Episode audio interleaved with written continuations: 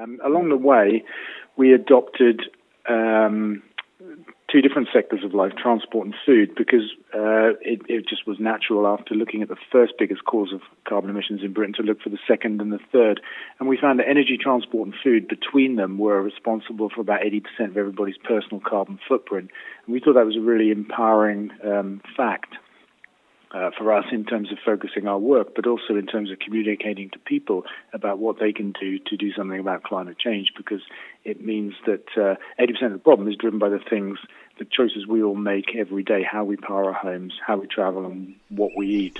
And so our work has broadened from being focused on energy to include transport and food.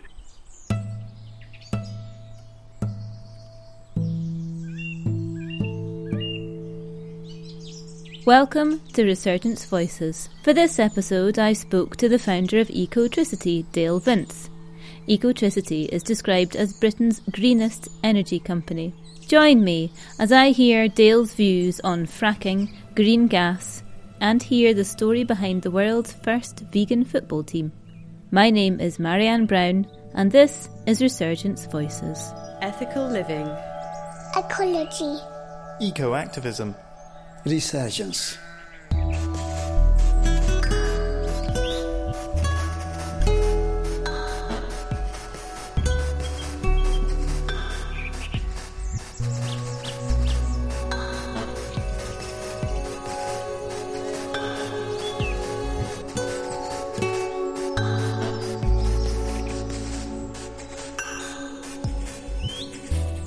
In terms of sourcing your energy, can you explain just exactly how it's green?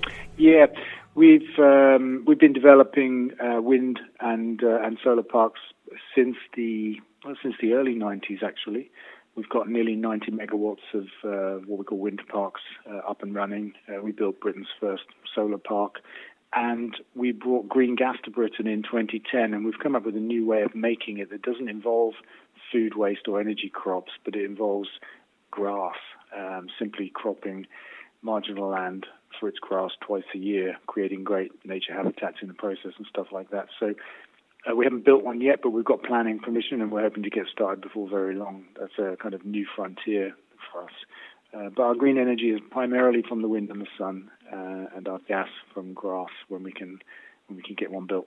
We've only got one tariff, and and that's a big part of our ethos as a company. We we charge everybody the same price for the same thing, and it doesn't matter if you've been with us for 10 minutes or 10 years, you still pay the same price, which is quite the opposite to how most companies are operating today, where they offer a cut price for new customers and they charge their loyal customers more. Uh, so that's our ethical pricing approach. And what we did was we discovered that there are a lot of animal parts in the energy supply chain. Uh, it, it, began with a story about fish, dead fish from fish farms in Scotland uh, being used by SSE. And then as we dug further, we found that there was uh, slurry from pig farms and uh, abattoir waste and all this kind of stuff. And we discovered that it affects millions of people. And with the rise of uh, veganism uh, in Britain and around the world, actually, and you know the numbers of people that care about these issues, including animal welfare, not just a diet issue, uh, we thought we'd flag that up, and uh, we audited our own supply chain to make sure that uh, we were free of these ingredients, secret ingredients we call them, because people weren't talking about it. And then we went to the Vegan Society and said, look, this is what we've found, and this is what we've done to make sure there's none in our supply chain. Um, can we have uh, vegan accreditation, which Vegan Society accreditation, which is quite radical and new for them. Um, but you know, they worked on it with us for a couple of months, and that's what they're giving us. So what we announced really was that our power is vegan um, as as a company. I, I think this um, uh, this issue whereby farming had kind of bled over into energy and animal waste and animal parts were being used to make energy. I think that was a surprise to a lot of people.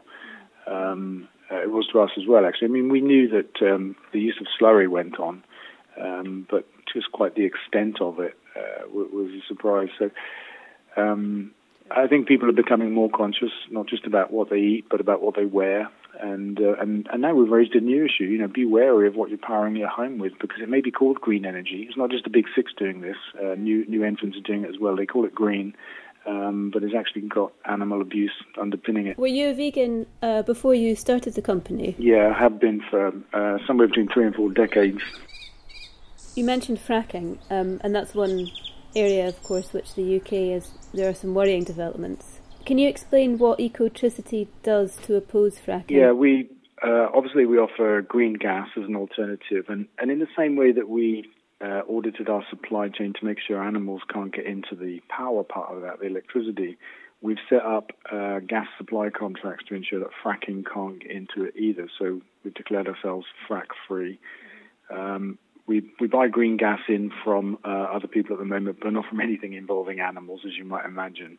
And we're planning to build our own uh, g- uh, gas from grass plants.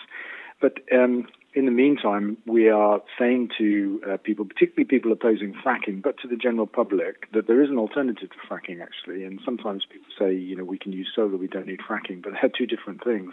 One's electricity, one's gas, and we still use a lot of gas in Britain. And we're saying there is an alternative. We can make our own gas and we can do it from grass. We published a report that showed there's enough marginal land in Britain to grow enough grass to make enough gas to power all the homes in Britain. So we're promoting this idea that there is an answer that's much better than fracking. Um, it'll save something like eight billion pounds a year from being um, just wasted on uh, you know burning gas, create 150,000 jobs, and, and create uh, I think it was millions of hectares of uh, organic uh, wildlife kind of habitats in the process. So the other thing we do is we reach out to anti-fracking groups to see how we can help them. We set up um, a, a fund to help people that are facing legal costs and stuff like that. Um, in, in the fight against fracking. Moving on to slightly more, well, much more positive part of your work, um, the the Forest Green Rovers. Can you explain a bit about who they are and, and why they are? well, we're a football club, and we've been described as the greenest football club in the world by FIFA and more recently by the United Nations, uh, where we picked up an award last week in uh, in New York. Um, and really, Forest Green is our local football club at Ecotricity's uh, here in Stroud, and we got involved in 2010 to rescue the club and decided that if we were going to be responsible for running a football club, it was that or see it fold, uh, that we would bring our work into the world of football, our, our work on sustainability, energy, transport, food, that kind of stuff. And we figured that uh, football fans are an audience that are relatively untouched by this kind of message, so it would be a, it would be a good challenge uh, and a good audience to bring this message to, and we hope that we could reach uh, not just our fans, but the wider world of football and sports fans around the world, uh, although we didn't expect it to be as successful as it has been, and reach them with an environment message and try to make these these people who are passionate about sport make them passionate about the environment as well. That's what we set out to do. So um, we we greened the club up entirely, and um, we use football as a channel to communicate an environment message, and it's staggeringly successful. In the last 12 months, we've we've reached three billion people around the world with our message. Uh, that's measured for us by an agency, and that's through online, radio, TV, and print uh, contact. And uh, we've got supporters groups uh, that have sprung up in something like 20 different countries of the world. What we've found is we're creating a new kind of uh, football fan alongside this new kind of football club. People that care about the environment um, are becoming Forest Green fans because of what we stand for. And we're only a League Two football club. It's not like we're at the highest level of the game in England. Um, we're in the fourth tier. Uh, but our, our exposure, our publicity um, is uh, is incredible, and I think it's been a really powerful message. Probably because it's quite counterintuitive that you can take all of this environment work into the world of football, which is often seen as a, a fairly kind of macho place, I think, and fairly kind of backward. Uh, and actually, you can have success with it. The fans will embrace it, and um, and they have. Um, how they're ve- they're known as the vegan football team. How vegan are they? Does it extend not just to diet? Does it extend to clothes?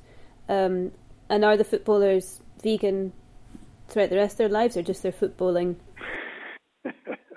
we take the same approach with our players as we take with our fans and our staff and anybody in the general public. So uh, we do the things, we do things in the way that we believe them according to our principles. So when we're serving food, it doesn't matter who we're serving it to, we serve vegan food. And when it comes to our players, we feed them probably five times a week, and so they have vegan food then. We don't tell them what to do at home. We don't say that to fans either. um, and we don't tell them what to wear and stuff like that. But our approach on all of these issues is the same for everybody. We do the things we believe in. We try to show people that there's another way to do things, a better way, and we hope that they pick some of that up and take it into their to their own lives. And so, a couple of our players have gone full-time vegan. They've taken their families vegan. Lots of our fans have gone vegetarian and vegan, um, and you know that approach kind of is working. So it's not a it's not a dictating or preachy kind of approach. It's just a showing by doing and hoping that people pick it up and have a go at it. There were some newspaper reports uh, which accused you of putting money into the football team instead of driving down prices of electric car charge points. It's absolute nonsense. The um, the electric highway is already being uh, run at a loss, so people using it are not paying the full cost of it. Um, and and that's just some kind of reactionary nonsense from some arm of the media. I haven't read it myself. You have three sons. Um, what keeps you positive when you think about their futures in the context of climate change? Well, I don't let stuff get me down.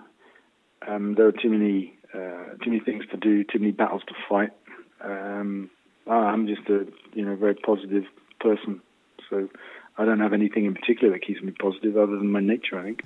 You can read more from our interview in the January February edition of Resurgence and Ecologist magazine. Thanks for listening.